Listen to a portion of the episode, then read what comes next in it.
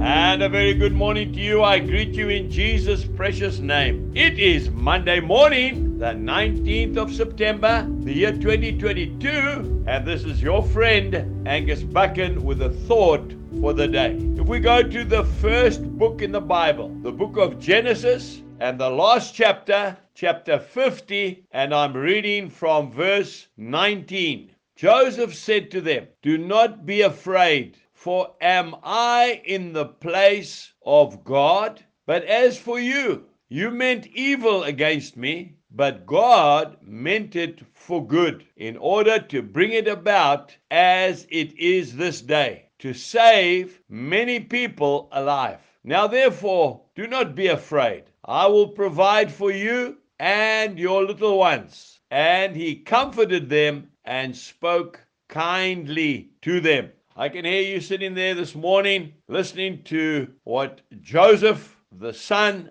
of Jacob, said to his brothers when they had sold him out, sold him into slavery. And I can hear you saying, But it's not fair. I was sold out as well. My business partner did me down. My wife, she was unfaithful to me. I was falsely accused at work for something I never did. Where are you, Lord Jesus? Well, to me, Joseph was one of the most amazing role models in the whole Bible. He was sold into slavery as a young boy by his own flesh and blood, his brothers. His brothers cheated on him. They even went back and told their father that wild animals had killed him. But God was with Joseph. And when he finally got an opportunity for revenge, what did he do? He forgave them and he acted kindly towards them. Romans chapter 8, verse 28. For we know that all things work together for the good of those who love him and are called according to his purposes. That is a powerful scripture. You see, because of Joseph's heart, he had a kind, a forgiving, and an understanding heart.